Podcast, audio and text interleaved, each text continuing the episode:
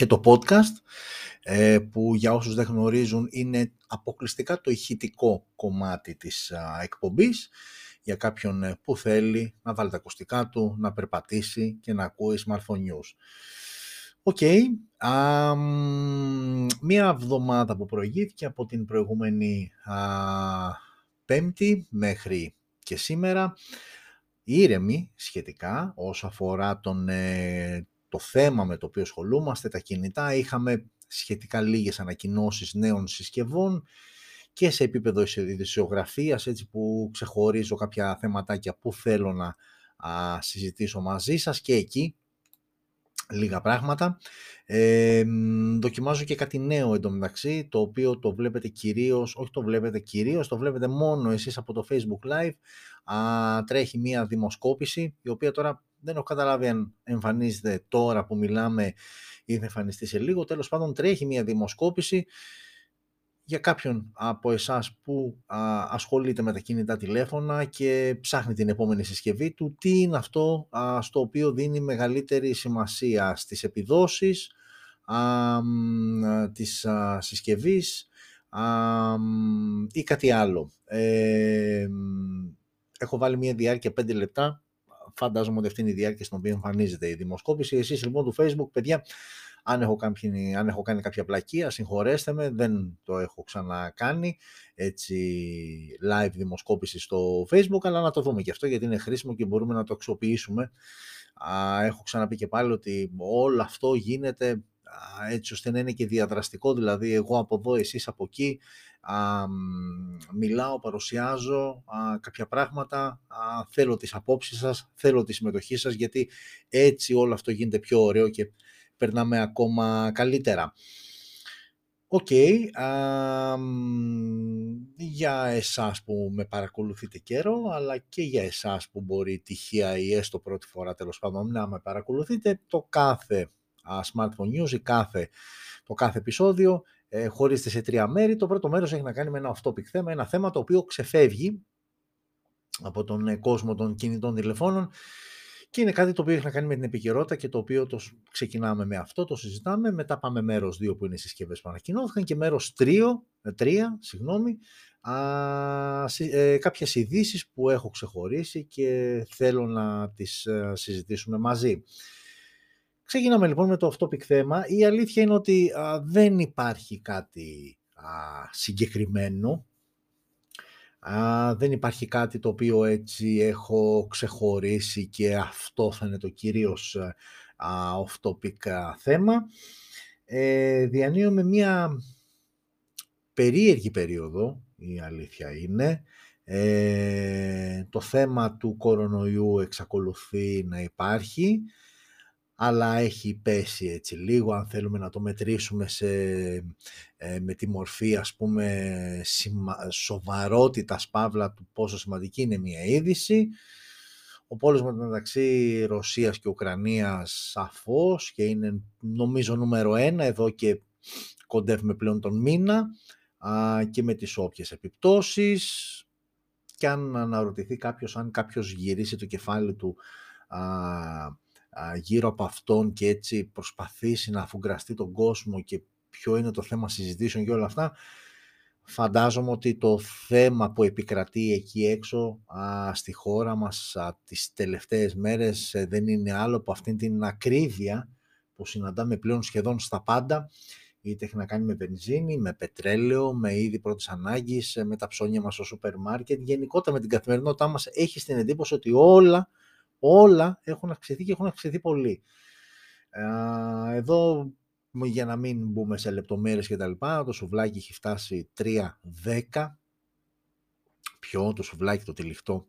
Πραγματικά, ε, και ενώ θα πεις ότι δεν έχει νόημα να το κάνεις αυτό και είναι λάθος, γιατί συγκρίνεις τώρα τι με πόσα χρόνια πίσω πριν, αλλά αν τον βάλουμε αυτό και το μετατρέψουμε σε δραχμές, έτσι στιγμία για μερικά δευτερόλεπτα, απλά και μόνο, απλά και μόνο για να μπορέσουμε να το, να το μεταφράσουμε σε δραχμές και να καταλάβουμε το μέγεθος της διαφορετικότητας, το μέγεθος του τι έχει συμβεί τα τελευταία σχεδόν 20 χρόνια. Ε, αναλογιστείτε ότι αυτή τη στιγμή ένα σουβλάκι σε δραχμές είναι κοντά στο χιλιάρικο. Άρα χοντρικά θα πει κάποιος ότι αυτή τη στιγμή ένα προϊόν, ένας, ένα, μάλλον το οποίο είσαι αρκετά πράγματα, ένας μέσος όρος ε, ανατίμησης, αύξησης των τιμών σε σύγκριση με τις τιμές που αφήσαμε στο, στο τελείωμα της δραχμής, ας το πούμε έτσι, είναι περίπου τέσσερις φορές πάνω. Και βέβαια ε, δεν ισχύει το ίδιο όταν θα μπούμε στη διαδικασία να δούμε και τους μισθούς και αυτό είναι και το άδικο της όλης υπόθεσης. Γιατί αν είχαν τετραπλασιαστεί και οι μισθοί τα πράγματα θα ήταν πολύ καλύτερα αλλά δυστυχώς ότι είναι να πληρώσεις αυξάνεται και όχι ότι είναι να εισπράξεις. Γιατί οι μισθοί την ε, σημερινή εποχή αν το συγκρίνουμε με προ 20 ετίας οι διαφορές είναι ελάχιστες. Και αυτό είναι που τσακίζει και τον περισσότερο κόσμο γενικότερα δεν μου αρέσει να κλαίγομαι, δεν μου αρέσει να δημιουργώ έτσι ένα κλίμα κακομοιριάς και τα λοιπά. Είναι κάποια πράγματα τα οποία τα βλέπουμε όμως, τα ζούμε οι περισσότεροι. Α, ίσως κάποιος ο οποίος έχει μεγαλύτερη έτσι, οικονομική επιφάνεια και η τσέπη του είναι αρκετά πιο βαθιά από εκείνη του περισσότερου κόσμου όλα αυτά του φαίνονται παντελώς αδιάφορα. Εντάξει, οκ, αυτό είναι κάτι το οποίο πάντα ίσχυε. Α, δεν παύει όμως ε, γενικότερα το φαινόμενο της ακρίβειας να είναι υπερβολικά έντονο. Α, λίγο οι επιπτώσεις αυτής της διετίας που προηγήθηκε με τον κορονοϊό, λίγο τώρα και αυτά που συμβαίνουν α, με, μεταξύ Ρωσίας και Ουκρανίας που έχουν επιπτώσεις. Είναι αυτό που έλεγα και στην προηγούμενη εκπομπή ότι όσο και να μην θέλουμε να ασχοληθούμε, όσο και για κάποιους είναι παντελώς αδιάφορο το τι συμβαίνει εκεί, καλός ή κακός, το τι συμβαίνει εκεί, α, έχει να κάνει με το πώς ζούμε εμείς εδώ και προφανώς όχι μόνο εμείς οι Έλληνες, ε, όλος ο κόσμος επηρεάζεται από τέτοιου είδους γεγονότα. αλλά αυτό που μένει, αυτό που διαπιστώνεις είναι ότι τελικά πόσο ασχολούμαστε και πόσο αντιδρούμε. Θα πεταχτεί τώρα κάποιος και θα πει πάλι μιλάς για αντίδραση και πάλι. Είναι απλά μια διαπίστωση και προς Θεού όταν λέω κάτι δεν ξέρω ποτέ τον εαυτό μου έτσι. Δεν ε, γίνεται αυτή τη στιγμή ένα κήρυγμα του να είμαι εγώ από εδώ και να σας λέω κάποια πράγματα. Γενικότερα ε, γίνονται πράγματα, συμβαίνουν πράγματα τελικά κατά πόσο αντιδρά ο κόσμος, ε, κατά πόσο αντιδρά ε,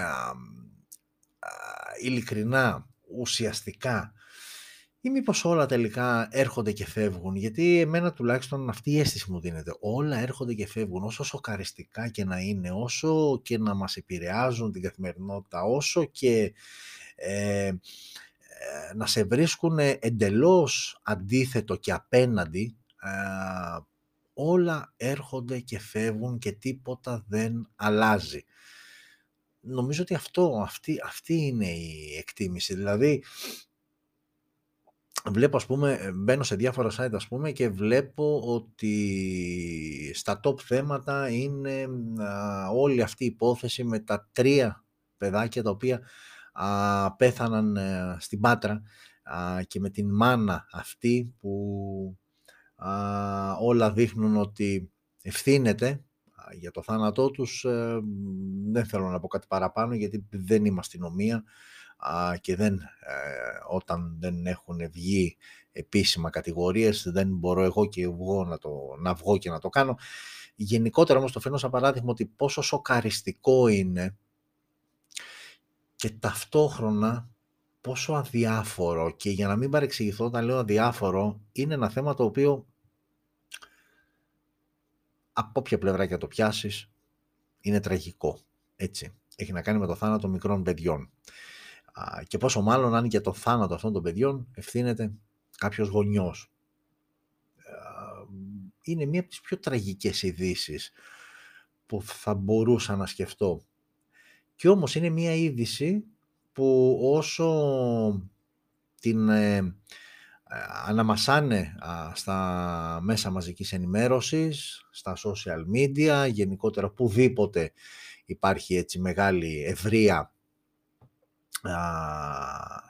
συμμετοχή κόσμου, Ε, όσο είναι πρωτοσέλιδο, ο κόσμος το συζητάει, ασχολείται γενικότερα με το θέμα κτλ. Όταν αυτό το πράγμα τελειώσει, όπως και αν τελειώσει, ακόμα και αν αποδειχτεί περίτρανα ότι ναι, η μάνα φταίει για όλα αυτά κτλ. Τελειώνει γενικότερα σε μία εβδομάδα, σε δέκα μέρες και ίσως πολύ λέω, τελειώνει. Δεν απασχολεί κανέναν. Δεν το θυμάται κανένας. Και η ζωή συνεχίζεται, γιατί η ουσία είναι αυτή. Και η ζωή συνεχίζεται. Ό,τι όσο σημαντικό, όσο τραγικό, όσο σοκαριστικό και να είναι αυτό που συμβαίνει εκεί έξω και με ό,τι και να έχει να κάνει, στο τέλος καταλήγουμε δυστυχώς στο η ζωή συνεχίζεται. Και γι' αυτό, πάρα πολύ απλά, για να μην το ψάχνουμε δεξιά και αριστερά, και γράφουμε ολόκληρες εγκυκλοπαίδειες και τόμους και ατελείωτες σελίδες ψυχολογίας και α, θέματα που άπτονται της ε, κοινωνικής συμπεριφοράς και τα γι' αυτό και δεν αλλάζει τίποτα προς το καλύτερο, έτσι, γιατί πράγματα πολλά αλλάζουν, αλλά γι' αυτό δεν αλλάζει τίποτα προς το καλύτερο, γιατί δεν αλλάζει ο τρόπος που εμείς αντιδρούμε και αντιμετωπίζουμε τα πράγματα που συμβαίνουν εκεί έξω. Τα social media κάνουν καλά τη δουλειά τους, αυτό εδώ πέρα σε μαθαίνουν να μην το χρησιμοποιείς, μπαίνει σε μια χειμερή ανάρκη που όμως δεν είναι κάποιους μήνες, αλλά είναι πλέον σχεδόν σε αιτήσια βάση, ε, με αποτέλεσμα, πάρα πολύ απλά, ε, να μην μπορείς να, να, να νιώσεις πραγματικά κάποια πράγματα και όταν δεν νιώθεις δεν αντιδράς. Ε, είναι πολύ χαρακτηριστικό το παράδειγμα και θα το κλείσω εδώ για να προχωρήσουμε στα θέματα που ούτε ή άλλως δεν είναι πολλά, ίσως γι' αυτό με βλέπετε λίγο να το πλατιάζω. Ε, είναι χαρακτηριστική η ερώτηση που είχαν κάνει σε έναν θεολόγο, την είχα δει στην τηλεόραση πριν κάποια χρόνια, δεν έχει σημασία το όνομα του θεολόγου, τέλος πάντων τον είχαν καλεσμένο σε μια εκπομπή α, και άσχετα αν πιστεύεις ή όχι, είναι καθαρά προσωπική επιλογή αυτή, αλλά γενικότερα σαν, σαν θέμα συζήτησης. Είχαν κάνει λοιπόν ε, την ερώτηση σε αυτόν τον άνθρωπο, ο οποίος ακόμα και αν δεν συμφωνούσες με τις απόψεις του, είχε πολύ ωραίο λόγο, σοβαρό λόγο και τεκμηριωμένο λόγο. Ε, γυρνάνε λοιπόν και το ρωτάνε σχετικά με τη Δευτέρα Παρουσία. Ε, και γυρνάει άνθρωπος ο οποίος πίστευε και πίστευε πολύ και γυρνάει και λέει ρε παιδιά, ποια Δευτέρα Παρουσία. Ακόμα και να δεχτούμε ότι ο Θεός που υπάρχει εκεί πάνω αποφασίζει να στείλει α, τον Υιό Του και έτσι να πραγματοποιεί Δευτέρα Παρουσία. Ποιος θα τον πάρει χαμπάρι; Ακούγοντας το αυτό εκείνη τη στιγμή, και μάλιστα είπε ποιος θα τον πάρει χαμπάρι και δεν θα τον παρεξηγήσει. Το εξήγησε βέβαια μετά, αλλά ε, ε, εάν συνειδητοποιήσεις αυτό που λέει, ε, είναι τρομακτικό. Τι εννοούσε ο άνθρωπος; Ναι, και πες ότι αυτός, ο Χριστός ή ό,τι άλλο είναι, έρχεται στη γη. Σου λέει, ρε γαμότο, αξίζει αυτός, ο άνθρωπος αξίζει μια δεύτερη ευκαιρία, ρε παιδί μου. Αξίζει μια δεύτερη ευκαιρία και θα κατέβω να του τη δώσω. Δεν θα τους καταδικάσω. Με όσα και αν έχουν κάνει και αν έχουν πει, εγώ είμαι εδώ, είμαι θεάνθρωπος και δεν θα τους καταδικάσω, θα τους δώσω μια δεύτερη ευκαιρία και αποφασίζει να έρθει στη γη. Πώς θα το καταλάβουμε; Για σκεφτείτε εδώ. Τι θα είναι αυτό που θα σε κάνει εσένα που βλέπεις εκείνη τη στιγμή είτε πιστεύεις είτε όχι. Αλλά άντε και να μην πάρω έναν που δεν πιστεύεις γιατί είσαι και λίγο πιο καχύποπτος και OK, okay, έχεις και εσύ τα δίκια σου. Εσύ όμως που πιστεύεις, τι θα σε κάνει να πιστέψεις ότι αυτή είναι η Δευτέρα Παρουσία, δηλαδή αυτός είναι ο Χριστός που ξανακατεβαίνει.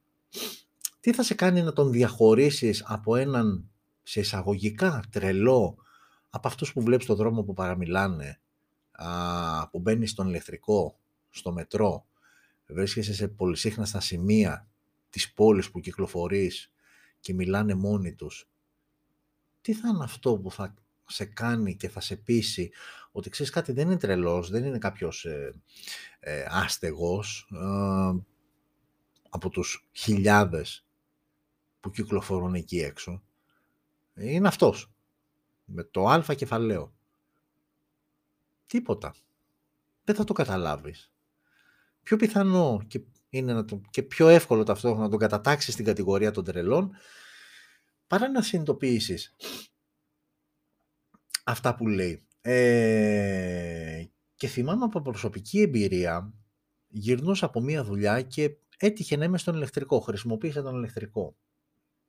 Θυμάμαι λοιπόν ότι είχε μπει ένας άνθρωπος, ήμουνα, ε, αν δεν κάνω λάθος, ήμουνα στο πρώτο βαγόνι του, στο πρώτο βαγόνι του ηλεκτρικού. Λοιπόν, τέλος πάντων μπαίνει ένας άνθρωπος, ο οποίος ήταν ρακένδυτος, με μακρύ μαλλί, άπλητος, φαινόταν ότι ήταν ένας άνθρωπος ο οποίος έμενε στον δρόμο και γυρνούσε από εδώ από εκεί. Φαινόταν, ήταν ξεκάθαρο. Ο οποίος λοιπόν κάθεται κάτω στο βαγόνι και αρχίζει να μιλάει. Δεν, ε, δεν ήταν επέτης, δεν μπήκε στη διαδικασία να περνάει και να ζητάει χρήματα κτλ. Έκατσε κάτω και άρχισε να μιλάει.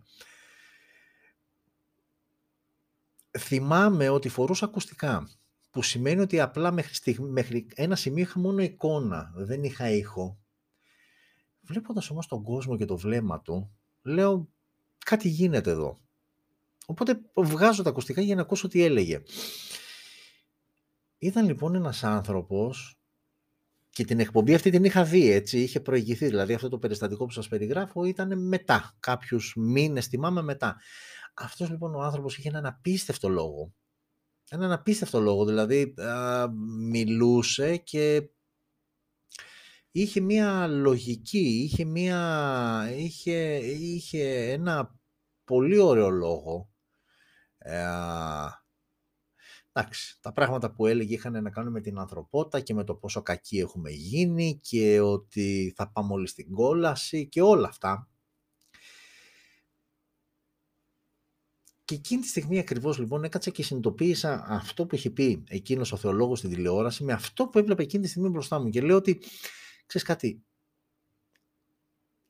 θα μπορούσε κάλλιστα αυτός άσχετα να εξαιρέσεις την εικόνα του, αλλά θα μπορούσε κάλλιστα αυτός ο άνθρωπος να είναι ένας, χωρίς να θεωρώ ότι ήταν εκείνη τη στιγμή ε, ο καλύτερος άνθρωπος που υπήρχε στον κόσμο, ότι δεν είχε κάνει λάθη, ότι ήταν αναμάρτητος ή οτιδήποτε, αλλά θα μπορούσε, είχε τις προποθέσεις να ήταν αυτός που έχει κατέβει. Και κοίτα, ενώ το παρακολουθούν όλοι, γυρνώντας στο σπίτι, το μόνο που θα πεις είναι ότι «Α, ήμουν στον ηλεκτρικό και μπήκε ένας τέτοιος και Έλεγε ωραία πράγματα βέβαια, αλλά μέχρι εκεί.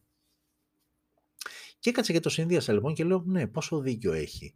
Γιατί έτσι όπως έχει γίνει η ζωή πλέον, όταν ε, από τη στιγμή που ξυπνάμε μέχρι τη στιγμή που κοιμόμαστε, η αγωνία μας είναι να μπούμε στα social media, να δώσουμε το παρόν μας και το ακόμα χειρότερο να μην δώσουμε το παρόν μας, αλλά να μάθουμε για το παρόν των άλλων Δηλαδή, τι κάνουν οι φίλοι μας, τι έκανε εκείνος, τι έκανε ο άλλος, ε, να σχολιάσεις και συνήθως με αρνητικό πρόσημο. όταν λοιπόν το μεγαλύτερο μέρος της ζωής μας περιστρέφεται γύρω από τη ζωή των άλλων, γιατί ουσιαστικά αυτό γίνεται. Αυτό γίνεται. Ε, γιατί τα social media πλέον έχουν καταλήξει στο να ασχολείσαι με τις ζωές των άλλων και να προσπαθείς να πείσεις τους άλλους να ασχοληθούν με σένα, έχοντας όμως παρουσιάσει εσένα εντελώς διαφορετικό από αυτό που είσαι. Είναι σαν να είναι ένα μαγαζί, ας πούμε, και τη βιτρίνα του μαγαζιού, επειδή είναι δικό σου, τη φτιάχνεις όπως θες εσύ. Η οποία πολλές φορές όμως, αν τραβήξει βλέμματα, δεν σημαίνει ότι συμβαδίζει με αυτό που θα δει κάποιος εάν μπει μέσα στο μαγαζί σου. Εν ολίγης, και το κλείνω εδώ γιατί ορισμένες φορές ανοίγω κάποια θέματα τα οποία δεν χωράνε σε 15-20 λεπτά, αλλά τέλος πάντων η ουσία λοιπόν είναι ότι όλη μας η πραγματικότητα, όλη μας η καθημερινότητα, όλα αυτά όπως έχουν γίνει αυτή τη στιγμή, ουσιαστικά μας έχουν μετατρέψει σε άβουλα όντα. Μας έχουν μετατρέψει σε ανθρώπους που απλά έρχονται κάποιες ειδήσεις, όποιες και αν είναι αυτές, κάνουν ένα γκέλ, ξαναφεύγουν μέχρι να έρθει η επόμενη και η μεθεπόμενη. Ζούμε σε μια πραγματικότητα όπου ενώ υπάρχουν τρόποι για να την αλλάξεις, δεν μπαίνεις καν στη διαδικασία, κρυβόμαστε πίσω ε, όλοι μας από ένα «και τι να κάνεις», έτσι είναι. που είναι μια ωραία απάντηση σε όλες τις αδυναμίες που έχουμε αντίδρασης, ε, αλλά σίγουρα όταν είναι να συζητήσουμε κάποια θέματα, πρώτοι είμαστε εμείς που θα βγούμε και θα πούμε ότι εκείνο δεν μου αρέσει, το άλλο δεν μου αρέσει και κοίτα τι κάνουν και κοίτα τι ράνουν κτλ. Δεν βγαίνει όμως έτσι και το ξέρουμε πολύ καλά όλοι μας, βαθιά μέσα μας το ξέρουμε πάρα πολύ καλά, αλλά το έχουμε κρύψει τόσο βαθιά ώστε να μην βγαίνει κάθε τρεις και λίγο μπροστά μας και μας ενοχλεί και μας χαλάει την ε, ηρεμία, αυτή την ψευδαίσθηση ηρεμίας την οποία έχουμε δημιουργήσει όλοι για να προχωρήσουμε. Οκ, δεν έχει κάποιο, κάποιο συγκεκριμένο έτσι, συμπέρασμα όλο αυτό. Έτσι, κουβέντα χαλαρή, γιατί ξαναλέω και πάλι δεν υπήρχε κάτι συγκεκριμένο για off-topic, απλά έτσι κάποιες γενικές διαπιστώσεις.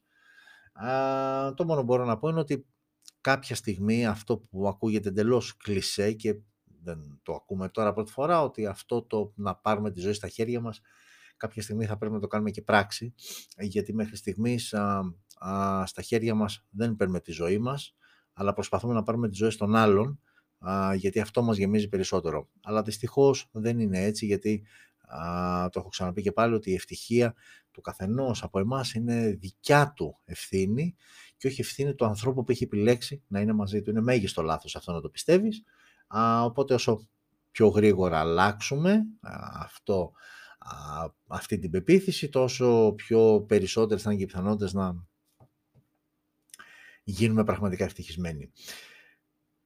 OK, okay, 23 ολόκληρα λεπτά μας πήρε το off-topic, που ήταν ένα ποτπουρί λίγο απ' όλα, δεν ήταν κάτι συγκεκριμένο, αλλά OK, okay, δεν πειράζει.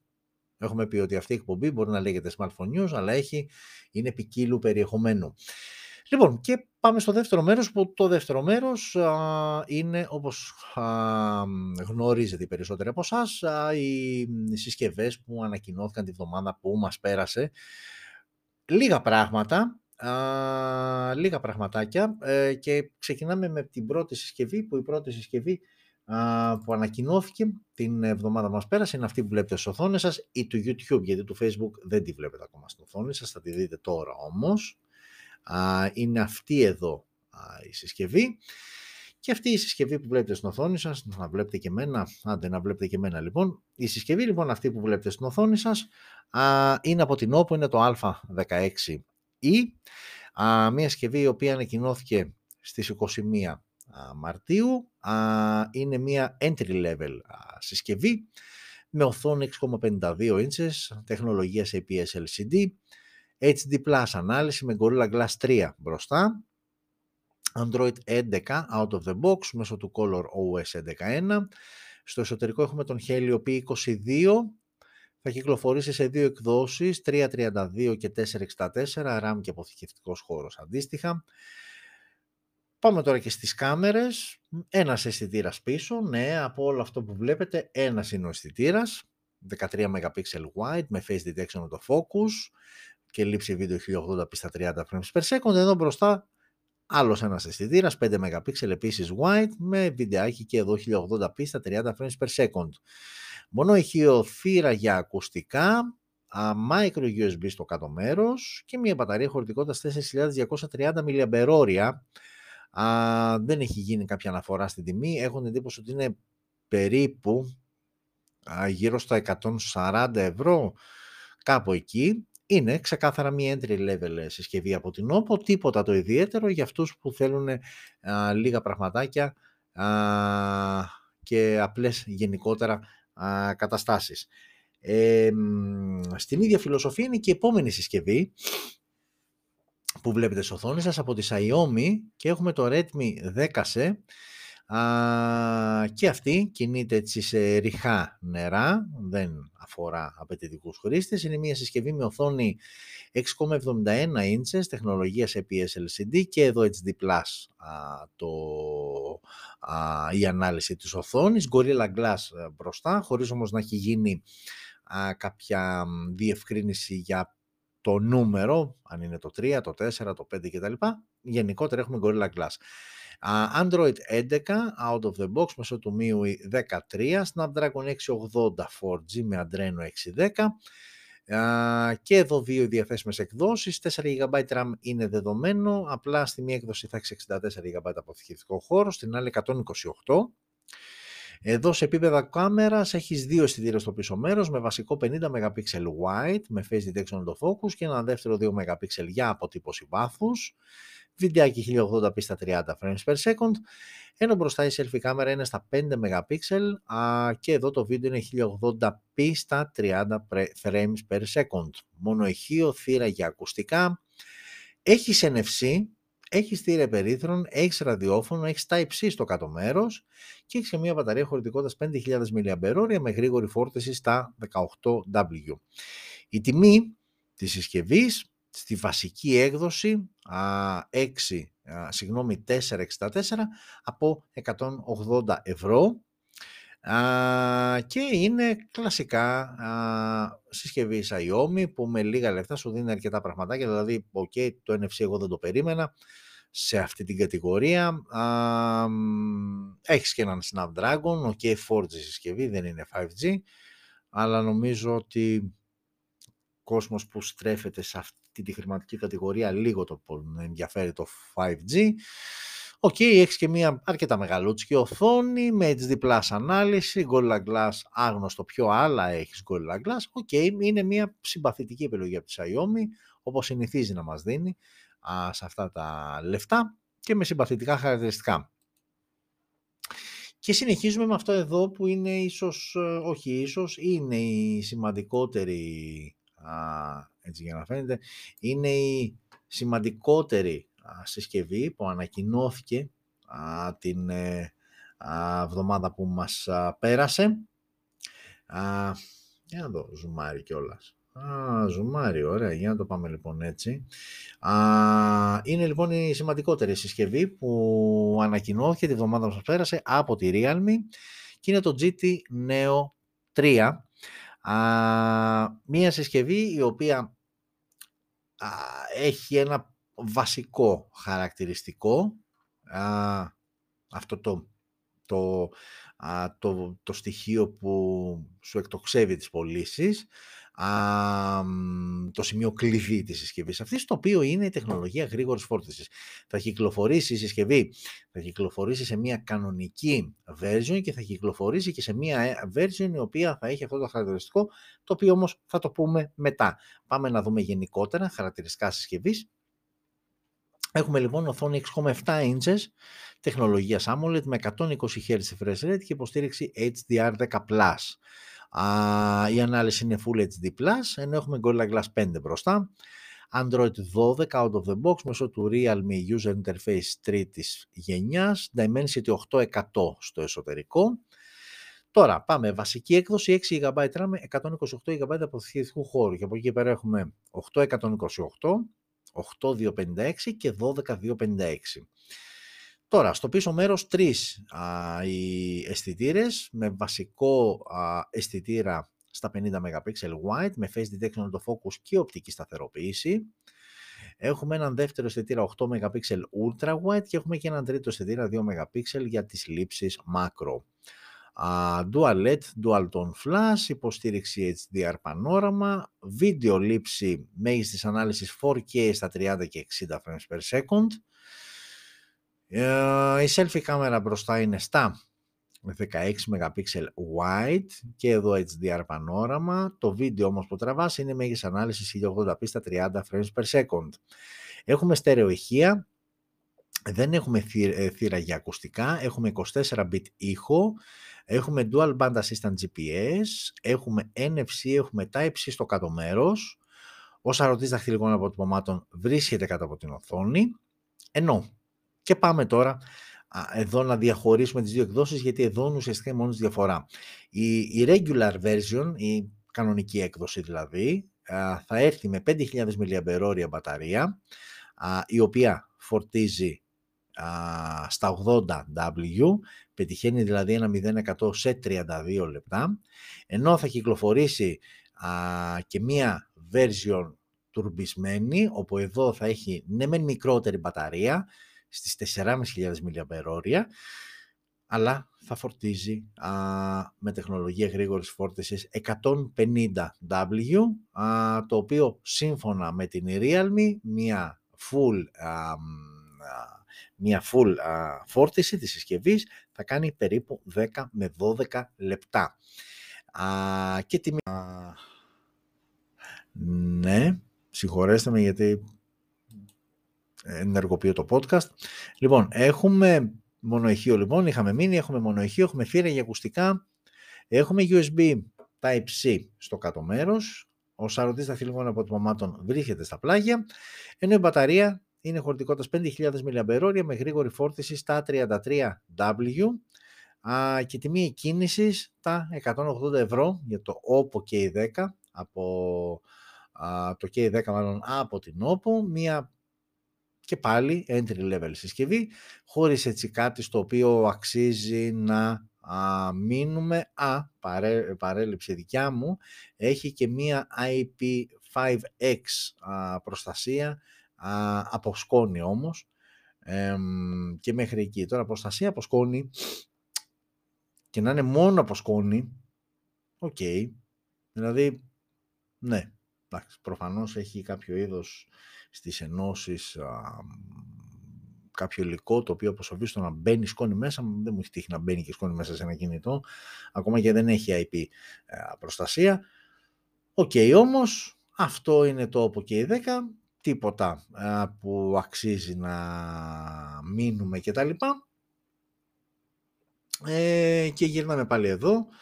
Ε, OK, okay, ξαναλέω και πάλι, δεν είχαμε, σαφώς ξεχωρίζουμε το Realme GT Neo 3 σαν πιο σημαντική συσκευή από αυτές που ανακοινώθηκαν την εβδομάδα που μας πέρασε ε, και ουσιαστικά με αυτόν τον, ε, με αυτόν τον τρόπο τελείωσε και το δεύτερο μέρος της εκπομπής και πάμε στο τρίτο που έχουμε μόνο μόλις μία είδηση α, ξεχωρίσει και δεν είναι και κάτι το ιδιαίτερο, είναι απλά ουσιαστικά στην προηγούμενη εκπομπή είδαμε α, τις ε, Galaxy συσκευές που ανακοινώθηκαν από τη Samsung και ήταν αρκετές. Δύο από αυτές ήταν το Mi 23 και το Mi 33 λοιπόν. Α, και, και, και για δώσουμε ένα λεπτάκι. Ήταν λοιπόν αυτές οι δύο α, συσκευές. Πάμε λίγο να βλέπετε κι εσείς πάλι.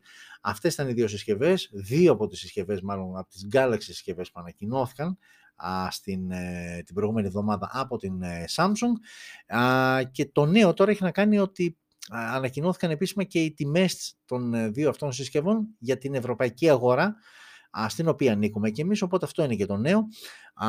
Το Mi 23 λοιπόν θα ξεκινάει που το Mi 23 είναι όπως το Mi 23 είναι όπως κοιτάτε δεξιά ε, με τους τρεις αισθητήρες σε κάθε τη διάταξη.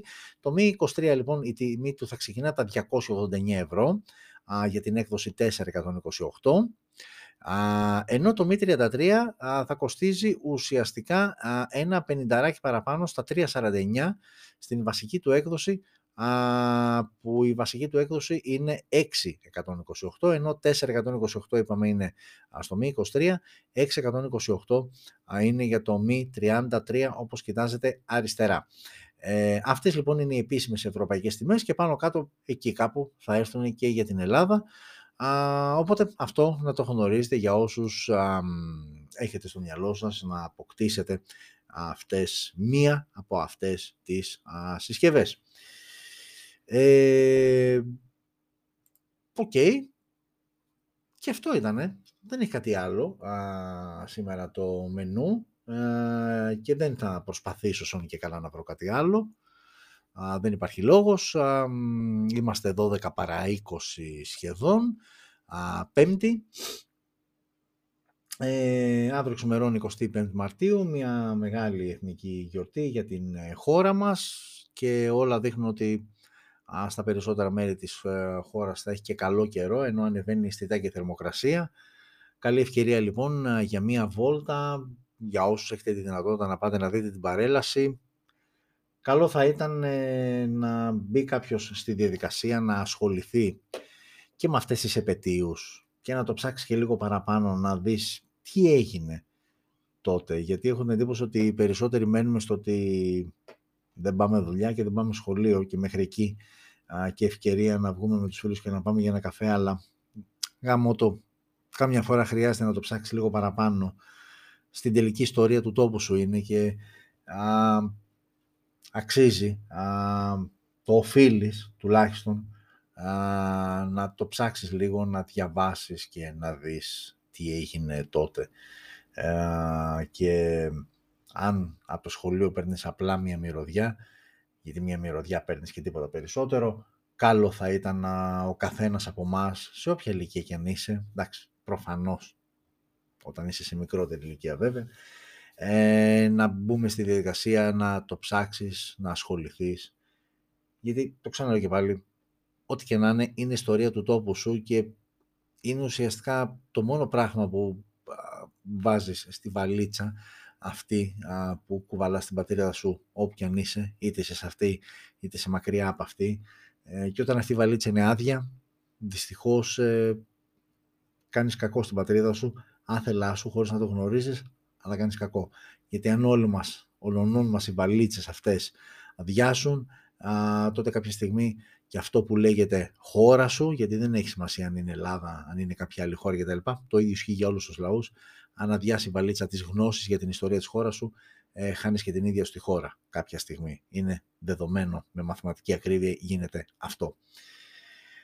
OK. Okay, μας ψάχνετε στα social media και μας βρίσκετε σε όλα. Facebook, Twitter, Instagram, TikTok εντάξει, τώρα εσείς δεν τα βλέπετε εικονίδια, αλλά το ακούσατε. OK, okay, δεν αλλάζει κάτι. Α, να είστε όλες και όλοι καλά.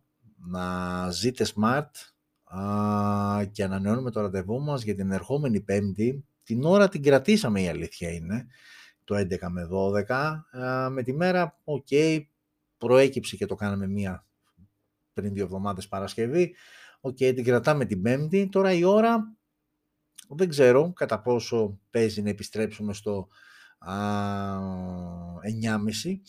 9.30 και το 11-12, οκ, καλό είναι. Οπότε, οκ, το κρατάμε εκεί, ανανεώνουμε το ραντεβού μας για την ερχόμενη Πέμπτη λοιπόν και ώρα 11 και από το κανάλι μας στο YouTube, live streaming και από το Facebook live εδώ. Ε, ενώ όσοι θέλετε μπορείτε να μπείτε podcast, κάτω από το βίντεο τους άλλως έχουμε τα link, μπαίνετε podcast και απλά ακούτε το ηχητικό κομμάτι της α, εκπομπής.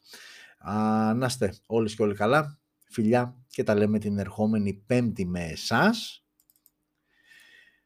Και φυσικά τα λέμε την ερχόμενη πέμπτη και με εσάς. Τι νομίζετε, κάτι διαφορετικό; Όχι βέβαια. Φιλιά σε όλους και όλους.